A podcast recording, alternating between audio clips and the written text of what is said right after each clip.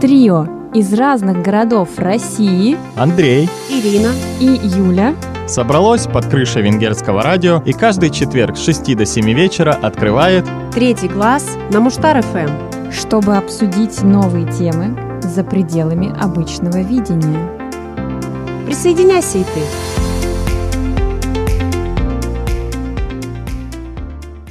Всем привет! Снова четверг, и это значит, что Третий Глаз снова в эфире. И сегодня все три глаза на месте. Ира к нам вернулась, я снова позитивно. Всем привет! Да, привет-привет. Сказала позитивно я. Да, сказала позитивно Ира, а также Юля.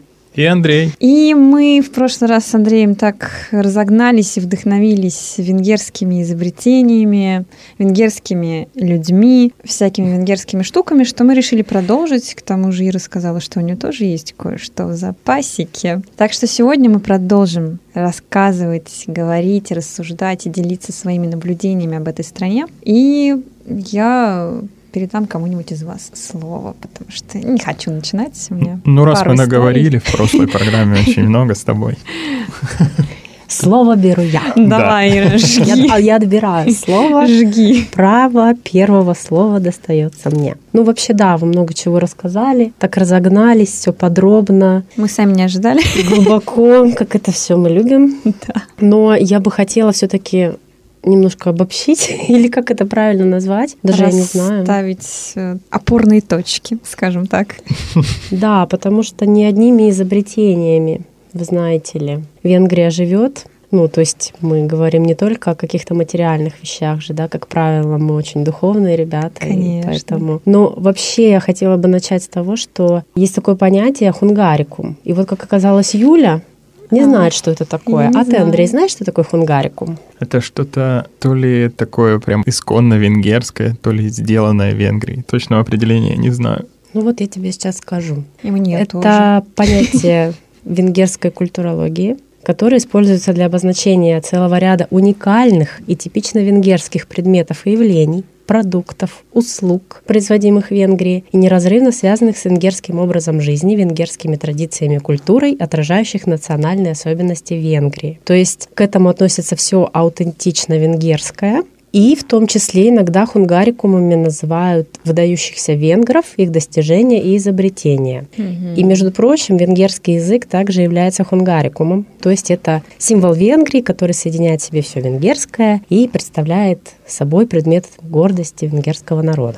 Интересно. Что к этому можно отнести? Вот, кстати, на самом деле все. Все, что мы знаем о Венгрии, о чем мы говорили. Обсудили и что будем сегодня обсуждать, это все будет хунгарикумом. Ну вот смотри. Например, в 1999 году 4 ведущих венгерские компании международного уровня, а именно Хиренская фарфоровая мануфактура, производитель венгерской зимней салями «Пик», это та самая салями, которая с белой плесенью, или как это правильно назвать, винный торговый дом «Такай», наш любимый, да, наш друг Такай, и производитель венгерского ликера «Цвок Уникум», создали клуб «Хунгарикум», призванный способствовать продвижению своей уникальной продукции. В 2003 году в этот клуб вступил фонд производителей халашских кружев из Кишкунхалаша. И вместе они создали своего рода визитную карточку Венгрии, набор «Вкус Венгрии», в который вошли образцы продукции участников клуба. То есть «Вкус Венгрии» — это у нас салями и много алкоголя, а именно такайское вино и цвок. Ну, классный набор. То есть те наборчики подарков, которые можно найти где-то на рынках, в принципе, это такой типичный хунгарикум. И если вы их видите, то можете, в принципе, брать и с гордостью вручать. Да, если вы хотите привезти истинно венгерский сувенир, вот мы вам обозначили, что нужно брать, потому что паприкаш и гуляш вы вряд ли довезете. Да, если только в виде рецептов, как мы уже с Андреем. Да, только если подглядеть рецепт и попытаться воспроизвести в условиях своей страны. Но это уже не хунгарикум тогда получается. Нет, ну это почему? Это хунгарикум. Ну как, в России ты можешь привезти, например, в Россию часть хунгарикума и сварить гуляш. Ну ладно. Ну вот я, кстати, знаете, что нашла также в этом списке хунгарикума, относящемся к кулинарии? Так, это моя любимая тема. Торт Добаш. И когда я открыла картинку этого торта, оказалось, что я его ела. Но я не знала, что это торт Добаш, и это самый, что ни на есть, традиционный венгерский торт, который состоит из 6 слоев бисквита с шоколадным кремом и карамельной глазурью. И я была, в общем, настолько глупа, что я купила парочку пирожных и положила их в холодильник. И я не знала, что это карамель, и она затвердела, и я, да, немножко неправильно его съела, потому что получилось, что верхний слой, вот этот карамельный, он покрылся просто жесткой твердой корочкой. И я сейчас немножко расскажу тоже про историю этого тортика. Давай, если на отделение пошло. Он назван по имени своего автора, венгерского кондитера Йожефа Добаша. И он придумал торт в 1885 году для Венгерской национальной выставки. И этот торт, по крайней мере, так написано в интернете, не портится как минимум 10 дней. И это было очень важно для того времени. И, в общем, этот торт стал известным в Европе и во всем мире. И, естественно, начали создавать что-то подобное. Было создано 120 рецептов, но ни один из них не приблизился к оригинальному. Это прям какой-то рецепт Крабсбургера, секретный ингредиент. И Добаш, как мистер Крабс, долго держал в секрете этот рецепт. Но потом все-таки в начале 20 века он завещал его Будапештской ассоциации кондитеров. Ну, слава богу. И, в общем-то, в современной Венгрии Добаш готовится по оригинальному рецепту. И, между прочим, это был любимый торт императрицы Елизаветы, супруги Франца Иосифа. Ага, это да. Которая ржебет, да-да-да, если я не ошибаюсь. Угу. Еще к хунгарикуму, вы не поверите, относятся творожные сырки Туро Руди. Мы фанатки, кстати, кто не знает, сыры, мы готовы их есть в любом виде. Вообще, это лакомство появилась в Венгрии как адаптация советских творожных сырков. Кстати, интересно, что у Туро Руди обертка в красный горошек по имени венгерского производителя Потьешь. И потьёж переводится в горошек. И да. На них написано, кстати, тоже потьёж. Я вообще смотрю всегда на них и думаю, что так много слов, зачем? Просто напишите сырок и все. Теперь мы знаем. Спасибо, Ира. Ну и вот еще говоря о еде и затрагивая сельское хозяйство, есть особая порода длинношерстных свиней мангалица или мангалица. В общем, у нас есть 2 варианта, но в интернете ударения не удосужились проставить, поэтому мы оставляем за собой право называть так, как хотим, но я называю мангалица. Я пробовала, и мне не очень понравилось. А что ты пробовала? Мясо именно, да? Да, но я надеюсь, что это была правда мангалица. Но это такое мясо, которое сластит. Просто я знаю еще, что есть сало, ты свиньи, поэтому, да, я вот уточнила, что ты ела. Мне когда рассказывали про мангалицу, я спрашивала, а как, собственно, понять, что тебе подсунули необычную свинью, а настоящую мангалицу? Мне сказали, что ты поймешь. Ну, как бы, да, мясо, оно сластило немножко, но я не знаю, может быть, они просто туда что-то добавили. Сахар всыпали. А вы пробовали мангалицу? Я вообще никак с ней не столкнулась, к сожалению. Даже что-то как-то мне в голову не приходило, и не знаю, где ее тут взять. Все на курице сидим. Я только смотрела в интернете, как ее едят ведущие известных шоу. Но я бы попробовала. Ведущие известных шоу? Ну, всяких там тревел. Я не пробовала, я не ел сладкой свинины здесь. Только вживую видел их. Я не видела. На картинке они такие лохматые, интересные. Ну, и еще хотела бы я отметить венгерские танцы, потому что я нашла интересный факт. Все мы знаем Чардаш. И есть мелодия очень известная, которая у меня ассоциируется с Чардашем, ну и обычно все там ролики на Ютубе или когда говорят о венгерских танцах, используется эта мелодия. Я не могла найти, кто автор этой мелодии. Я проверила всех. Я проверила Листа, я проверила Брамса, я проверила Кальмана. Имре Кальмана. Ну нет этой песни, музыки. Откуда она взялась? Да, то есть Брамс, он, например, играет, когда звонишь в венгерское посольство. Но вот с этой мелодией непонятно. И знаете, что оказалось? Так. Что самый известный Чардаш написан итальянским композитором Витторио Монти. Ну вот вы посмотрите, итальянцы везде полазили, прости господи. Везде залезли, везде они оставили свой след. И на самом деле, да, для меня всегда венгерский Чардаш, это была эта самая мелодия, и, собственно, она называется Чардашем. А, кстати, услышать вы ее можете, дорогие друзья, если послушаете песню Леди Гага «Алехандро». Да ладно? В начале мелодия, которая на скрипке, это вступление поколение как раз Чардаша. Вот это ты сейчас вообще прям удивила, так удивила. У нас хунгарикумы просто повсюду. Как итальянцы повсюду, так и хунгарикумы. Это клево, очень классно. Да, так что не одними икарусами, и не одними кубиками-рубиками. Вот, но... Юля, что? Расскажи нам про этот кубик и как его собрать. Я знаю, что у тебя есть секрет. Но мы уже с Андреем обсудили то, что венгры очень любят математику и вообще точные науки, и все математическое. И всем известный кубик Рубика. Правильно говорить? Кубик Рубика, не кубик Рубик. Потому что это фамилия такая. Рубик. Рубик — это что-то армянское. Да, Рубенчик Рубик. Рубик — это вообще-то фамилия как раз изобретателя кубика. Звали его Эрно Рубик. Поэтому кубик кого? Кубик Рубика. Но, собственно, Эрно Рубик, естественно, уроженец Венгрии. Знаю, что он был преподавателем в Академии прикладных искусств и ремесел. По одной из версий, этот кубик он создал как такое учебное пособие для своих студентов «Развивать пространственное мышление». Где-то все это было в 1970-х годах, в 1974-м, если быть точнее. Было ему тогда 29 лет. И он понял, что идеальная такая материя, идеальная форма — это как раз кубик для того, чтобы объяснять своим ученикам все вот эти пространственные штуки. И он, естественно, погрузился в эту тему, решил создать такое интересное тело, объемное, которое можно крутить во все места и собирать. Ну и, собственно, вот таким образом он и появился. Но, конечно, прошло несколько стадий его эволюции. Вначале его изобретение представляло собой набор из 27 деревянных кубиков маленьких с разноцветными гранями. То есть, получается, всего было 27/6, 156 цветных граней. То есть это не тот привычный кубик, который вот сейчас у нас. Но это все оказалось очень сложным, и поэтому Эрно решил его модернизировать.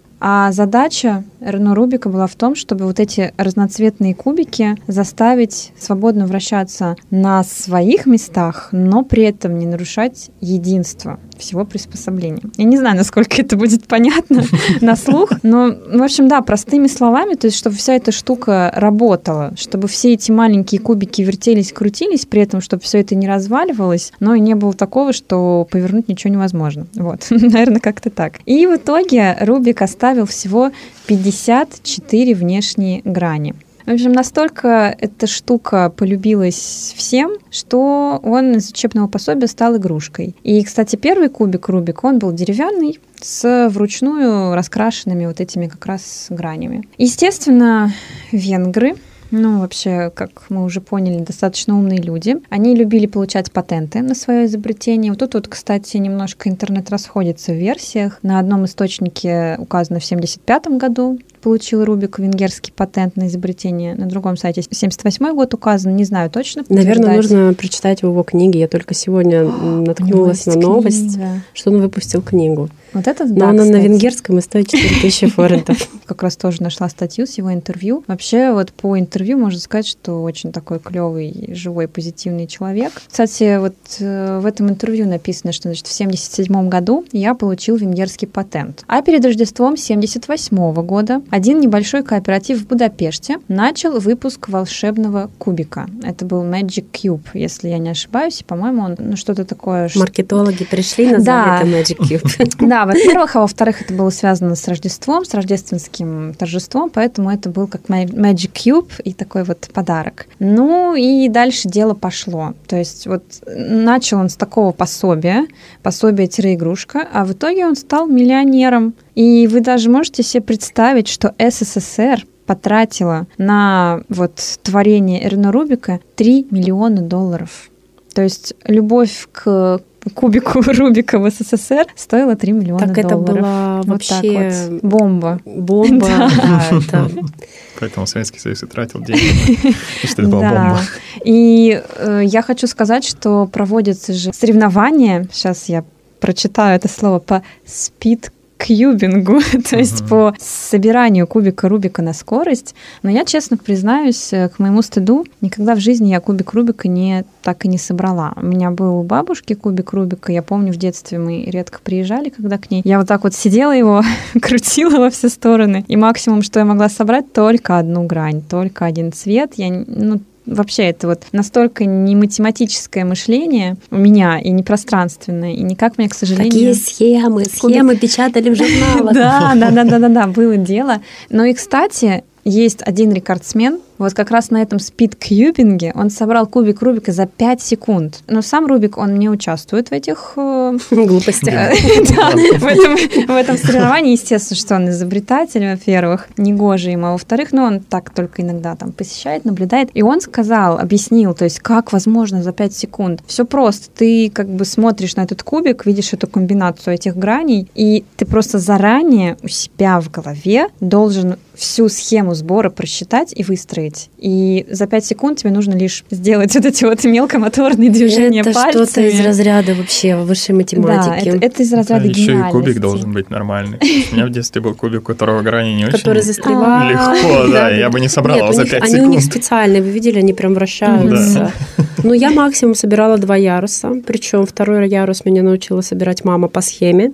И еще я могла собрать крест на последнем ярусе, то есть мне оставалось 4 вот эти вот кубика, которые в крайних углах, да, и как-то у меня даже что-то там совпало, то ли 2 из них, и, в общем, у меня осталось где-то 2. Я вообще не понимала, как это можно сделать, да. Но, конечно, такие... Нет, это для математиков. Я гуманитарий, я недавно себя обманула на 2000 форинтов саму, поэтому это не моя история. Оставьте это себе для развлечения. А кто хочет поучаствовать, обязательно, конечно, поучаствуйте. Но вот самая уникальность, чем хочу закончить мысль про этот кубик, потому что, достаточно банальный, да, но я думаю, все знают про кубик Рубика и дату, что это вот прям венгерский символ Венгрии. Я надеюсь, что ладно, многие знают, не будем обобщать. Но вот уникальность в том, что действительно, как я сказала, во-первых, это не только математика, но и пространственное мышление, во-вторых, это хорошая моторика, и вот в этом плане Эрно Рубик считает, что он объединил в себе цифровой и аналоговый мир. То есть вот оно, видите, пересечение этих двух абсолютно разных материй. Поэтому... Как считает и автор, и многие люди, не знаю, как это сказать, критики или кто они, эксперты, критики что кубика. Да, таких вот игровых изобретений, что кубик Рубика никогда не выйдет из моды. То есть как бы там ни развивались цифровые технологии, всякие другие игрушки подобного рода, либо же, там, я не знаю, компьютерные игры. Вот кубик Рубика, он будет вечен, и это действительно клевая штука. И я даже помню, мы с Сашей дали слово, что мы к концу года все-таки научимся его собирать. Но я хочу сказать, для начала мне нужно этот кубик Рубика здесь купить где-то, потому что до сих пор великого хунгарикума у меня еще и нет. Вот, так что, в общем, вот такая вот интересная, забавная и полезная история про маленький, но непростой кубик. Вот, если вы такие же фанаты всяких игр и всяких математических загадок, то пишите нам, ставьте лайки, обязательно делитесь со своими всеми. Своими рекордами. Да, своими рекордами и со всеми своими знакомыми. Вот, делитесь, короче, пишите нам. Ну, а мы поедем дальше, да? Мы... Поедем. Куда поедем? Поедем дальше из мира математики. Я теплую атмосферу гуманитарных наук нас верну. Наконец-то можно расслабиться. И не представлять себе, как собрать кубик за 5 секунд. Все, выдохнула. Да, поговорю я про одну из наиболее престижных наград, внимание, США в области литературы, журналистики, музыки и театра, которая была учреждена 17 августа 1903 года, и присуждается она за страсть к точности и приверженность к человеческим интересам и предоставление аудитории развлечения, удовлетворяющие любознательность. Выручаться эта премия начала с 1917 года. Каждый первый понедельник мая попечители Колумбийского университета в Нью-Йорке выручают эту премию, и она была сначала $10 тысяч, сейчас, с 2017 года, она $15 тысяч. И премия эта названа в честь ее основателя, который ее учредил. На американский манер он будет Йозеф Пулитцер. Угу. На венгерский манер он, конечно же, будет Йозеф, а не Джозеф. Йозеф, да. Да, но считается он именно американским издателем и журналистом. К тому же он считается не только основателем премии, но и родоначальником жанра «желтой прессы». Да, и... Но при этом родился он 10 апреля 1847 года в венгерском городе Мако, в обеспеченной еврейской семье. Но вскоре семья переехала в Будапешт, где будущий журналист получил образование в частной школе. Очень интересно, он переехал в США, потому что обычно есть какие-то драматичные истории, или кто-то уезжает учиться. Сам же Пулитцер мечтал о военной карьере, но по состоянию здоровья не был зачислен в австрийскую армию. Но затем ему удалось завербоваться в армию США каким-то образом, и он в этот момент передумал по пути в США быть в армии и хотел дезертировать, но дезертировать не получилось, и он застал даже окончание гражданской войны в США в итоге. Так там и остался. После этого он некоторое время занимался изучением нового для него английского языка и параллельно работал в немецкоязычной газете, издававшейся в Сент-Луисе. В 1878 году Пулитцер сам купил газету «Сент-Луис пост-диспатч» и активно работал над преобразованием ее бизнес-модели. Одно из серьезных нововведений Пулитцера – проведение постоянных газетных кампаний по различным поводам с политическими разоблачениями и кричащими заголовками, что... Опять же, как тогда мы разговаривали про мытье рук, очень странно, что это появляется только в конце 19 века. Такое вроде бы очевидное для нас уже сейчас явление в газетах. Да. И эти кампании привлекали внимание читателей и поднимали тираж газеты и приносили солидный доход издателю. Но на этом Пулитцер не остановился, и в 1883 году он приобрел газету The New York World. И он подчеркивал, что его газеты будут направлены на интересы простых людей, а не на интересы обладателей толстых кошельков. Так вот, значит, желтуха-то чё? Значит, все для нас, спасибо. Толстым кошелькам некогда такое читать. Ну как, у них там что, инвестиции, акции, финансы? Да, какие-то бизнес-газеты, какие-то пулитцеровские газеты. В своих газетах, кстати, у него были совмещены статьи о политической коррупции, журналистские расследования, сенсации в различных областях жизни, немного юмора и достаточное количество рекламы. Вот. Вот за рекламу я бы, конечно, ему сказала. Спасибо, дорогой. Я пока все еще жду, почему премию назвали в честь него. Что же он такое в итоге-то сотворил? И еще одно нововведение было...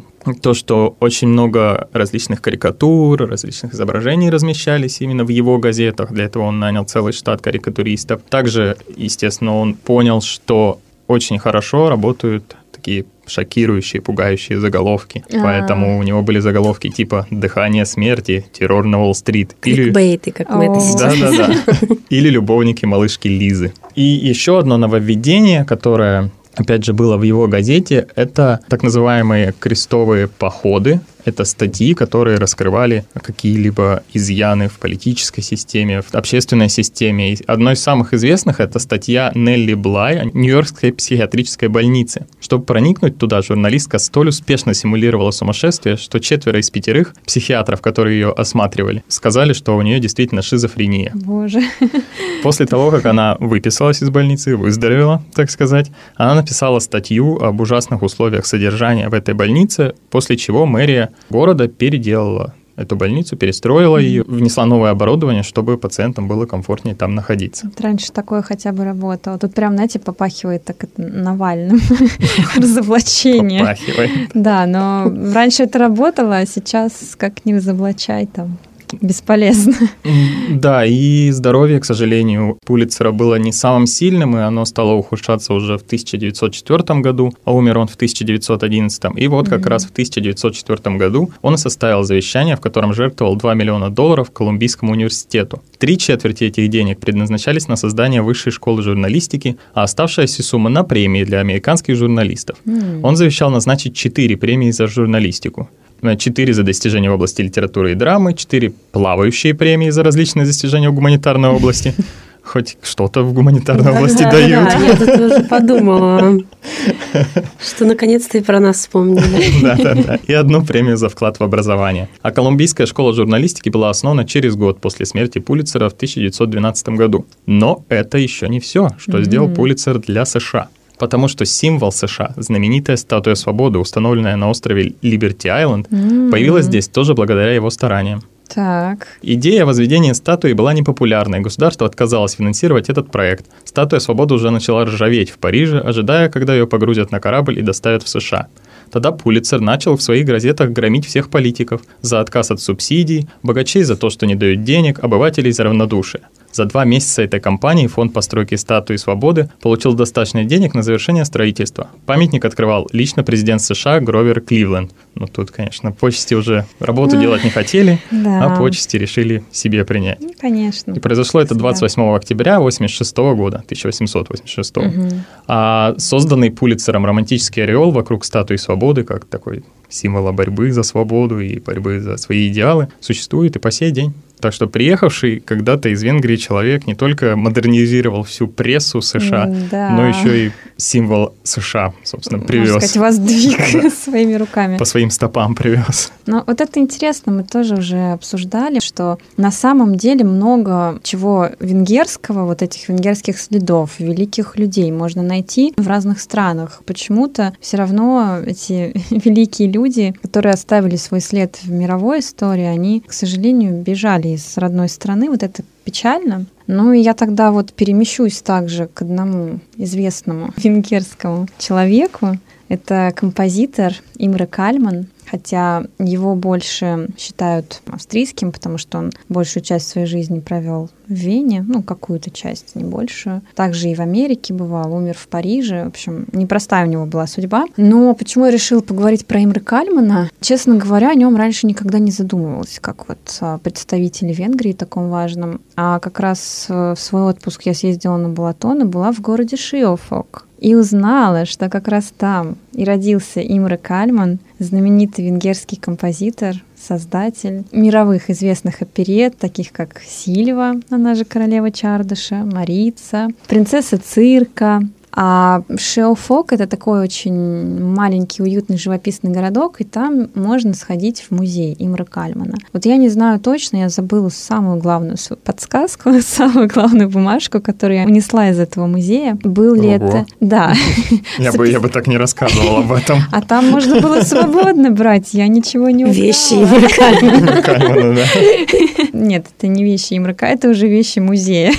Я взяла бумажку с описанием его жизни, и как раз вот история этого музея. В общем, надеюсь, что я правильно говорю, что это то место, где он жил со своей семьей, потому что 2 этажа, они как раз воссоздают этот интерьер. В одной комнате стоит старинное пианино, личные вещи Имры, его семьи, жены, детей, фотографии. И причем вот иногда ты приходишь в такие места и думаешь, ну почему мне должно быть это интересно, да, там смотреть на чьи-то вещи. Ну как бы я этого человека не знаю, ну там окей, да, мы знаем его оперетты, мы знаем его музыку. Так ты обесценила все музеи просто сейчас. Так нет, и я вот как раз наоборот поняла в тот день, что да это очень интересно, потому что, ну правда, как будто вот человек только что был здесь, там висят халат его жены, какие-то его награды, его партитуры, и что-то написано его рукой, фотографии его семьи, его в молодости, его в зрелом возрасте, и ты вот смотришь, как будто человек он здесь. И немножечко о его жизни. Имре Кальман, во-первых, естественно, был не Имре Кальман. Имре Кальман был Эммерих, урожденный Копштейн. Родился в семье торговца Карла Копштейна и его супруги Паулы Зингер. Но, как я сказала, назвали родители сына еврейским именем Эммерих, но он переименовал себя в Имре Кальмана. Первые годы они жили в достатке. В семье был рояль, на котором играла старшая сестра Имре. И с 4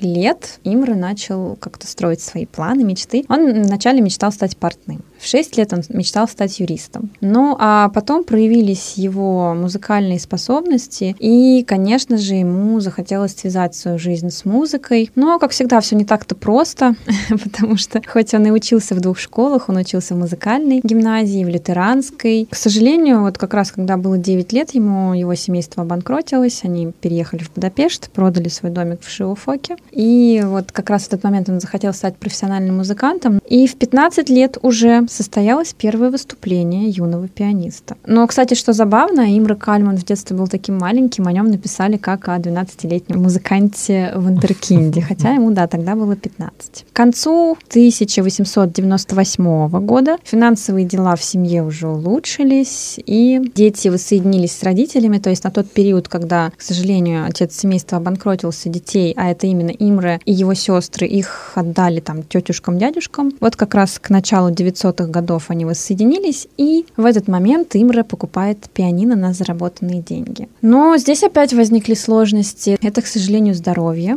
потому что у Имре Кальмана обнаружился артрит. Ему было тяжело играть. Что всегда меня поражает в этих историях, несмотря на вот эти все препятствия, какие-то физические либо моральные, все равно в итоге Кальман знаменит, потому что он создал великие произведения. И, конечно же, на создание этих произведений его вдохновили, ну как вы думаете, кто? Ну, конечно, женщины. Конечно, женщины. Я думал, итальянцы. Нет, итальянцы за него все написали.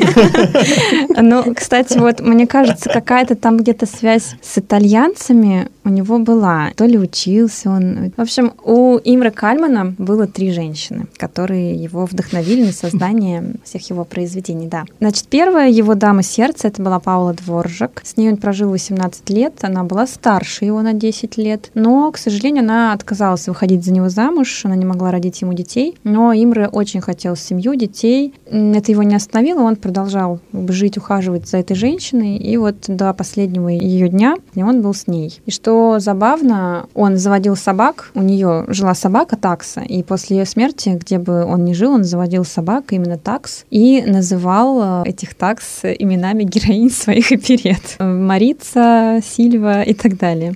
В общем-то, после Дворжак или Дворжак он встретился с актрисой немого кино Агнес Эстерхази, но поскольку это была актриса, она была вся в карьере, она не собиралась тоже замуж за Имре, поэтому она всего лишь провела с ним любовную интрижку и ушла к другому. И это, конечно, разбило сердце Имре Кальману, но судьбоносная встреча была впереди.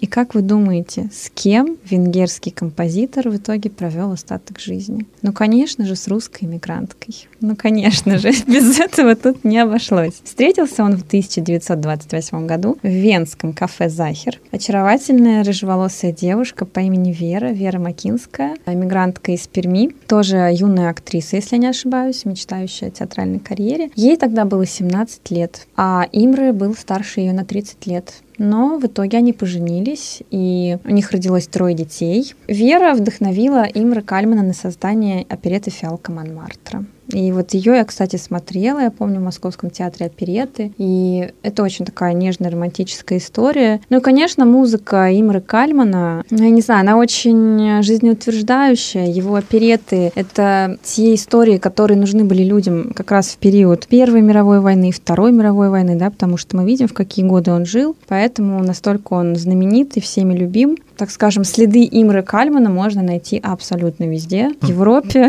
да, и в России. И наши, конечно же, замечательные постановки его оперет можно смотреть и пересматривать бесконечно. Да, опять мы наговорили уже на целую программу, хотя у нас в запасе еще все остаются другие изобретатели. Я лишь коротко скажу, что если вы ездите за рулем дизельного BMW, то скажите спасибо Ференсу Анишитшу, который как раз родился в городе Сольнак, который совсем рядом с нами.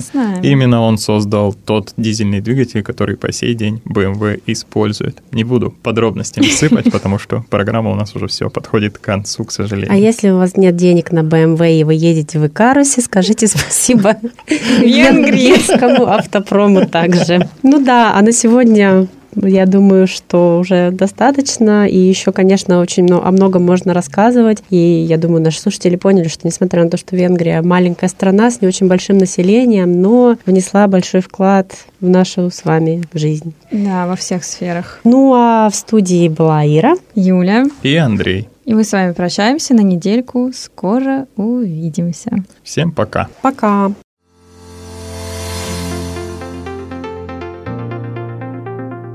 Трио из разных городов России Андрей, Ирина и Юля собралось под крышей венгерского радио и каждый четверг с 6 до 7 вечера открывает «Третий глаз» на Муштар-ФМ, чтобы обсудить новые темы за пределами обычного видения. Присоединяйся и ты!